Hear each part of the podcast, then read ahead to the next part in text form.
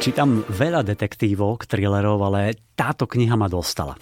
Už dlho som nečítal podobne originálnu, zábavnú a premyslenú detektívku. Volá sa Sústreď sa na vraždu a je to taký mix čiernej komédie, kriminapetia, mafiánov a celé je to postavené na kurze mindfulness sústredenia pre manažerov. Naozaj dobre premyslené, na niektorých pasážach som sa uchechtával a chytil ma aj pohodový štýl písania nemeckého autora Karstena Duseho, ktorého som požiadal o pár slov. Ide o kombináciu kriminálky a príručky všímavosti. Hlavnou postavou je úspešný právnik, ktorého žena prinúti absolvovať tréning všímavosti. Kurs na odbúranie stresu prinesie svoje ovocie a on sa rozhodne zbaviť najstresujúcejšieho faktora v živote svojho mafiánskeho klienta a to tým, že ho zabije. Hm, samozrejme, všímal. Táto vražda však napokon vedie k ešte väčšiemu stresu, no náš hlavný hrdina si dokáže poradiť s každou výzvou. Dokonca ešte všímavejšie. Dúfam, že sa vám moja kniha bude páčiť. Prajem vám všetko dobré, váš Karsten Dusse. All the best, your Karsten Dusse. Tou hlavnou postavou je teda Björn Dimmel, advokát, ktorý si žije na vysokej nohe. Má aj manželku, má cerku Emily a práve u nej sa to všetko tak nejako zvrtne. Björnov klient, mafián Dragan, sa mu totiž vyhráža a údajne zabije jeho dceru, ak niečo nespraví. To Björna naštve, prihodí sa taká malá nehoda, pri ktorej Dragan príde o život a začína sa divoká jazda.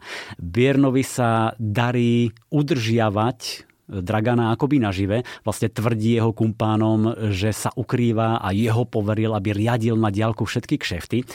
Darí sa mu, hoci niekedy akoby kráčal pomedzi rozbité sklo, opatrne našľapuje a to všetko sa mu darí vďaka mentálnemu coachingu, ktorý absolvoval. Sústreť sa na vraždu je naozaj veľmi originálne a zábavné krimi. Napriek tej vražde a jej detailnému prevedeniu sa budete smiať, Napokon ide o vraždu mafiána, ktorý už má všeličo na rováši, takže nie je čo riešiť, žiadne výčitky svedomia. E, budete napäto sledovať, či Björnovi výjdu tie jeho riskantné kroky, ako odstrániť telo mafiána, ako sa stane jeho nástupcom, následné manipulovanie s mafiánmi aj s políciou. Jednoducho, parádna čierna krimikomédia, ktorá sa stala v Nemecku bestsellerom. Dlhých 9 mesiacov bola na čele rebríčka knižných bestsellerov a streamovacia služba Netflix pripravuje aj seriálovú adaptáciu. Pôjde o 8-dielný seriál. No ale zatiaľ si určite prečítajte knihu, stojí za to. A tu je krátky úryvok, ktorý číta herec Roborot. Na úvod by som rád zdôraznil, že nie som násilník. Naopak, Nikdy v živote som sa s nikým nepobil. Veď aj prvú vraždu som spáchal až po 40 Keď to porovnám s kolegami na súčasnom pôsobisku, bolo to pomerne neskoro. Dobre, pripúšťam, že potom to už šlo, jedna radosť. Neprešiel ani týždeň a mal som na rováši pol tucta mŕtvol. Asi to znie dosť škaredo. Lenže ja som vždy konal s najlepším úmyslom. Logicky to vyplynulo z toho, že som sa učil sústredovať.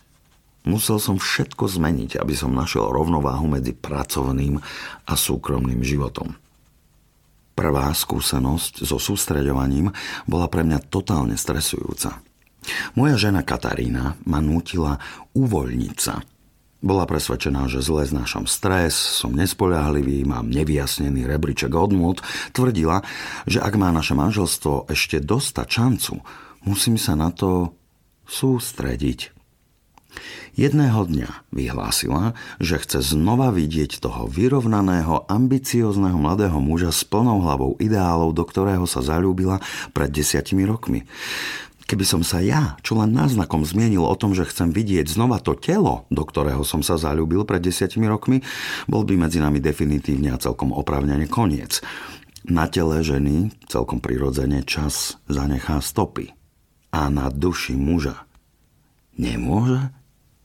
Veď ani moja žena sa so svojím telom neponáhľala k plastickému chirurgovi. Za to ja i so svojou dušou som sa mal prihlásiť na kurz sústredenia.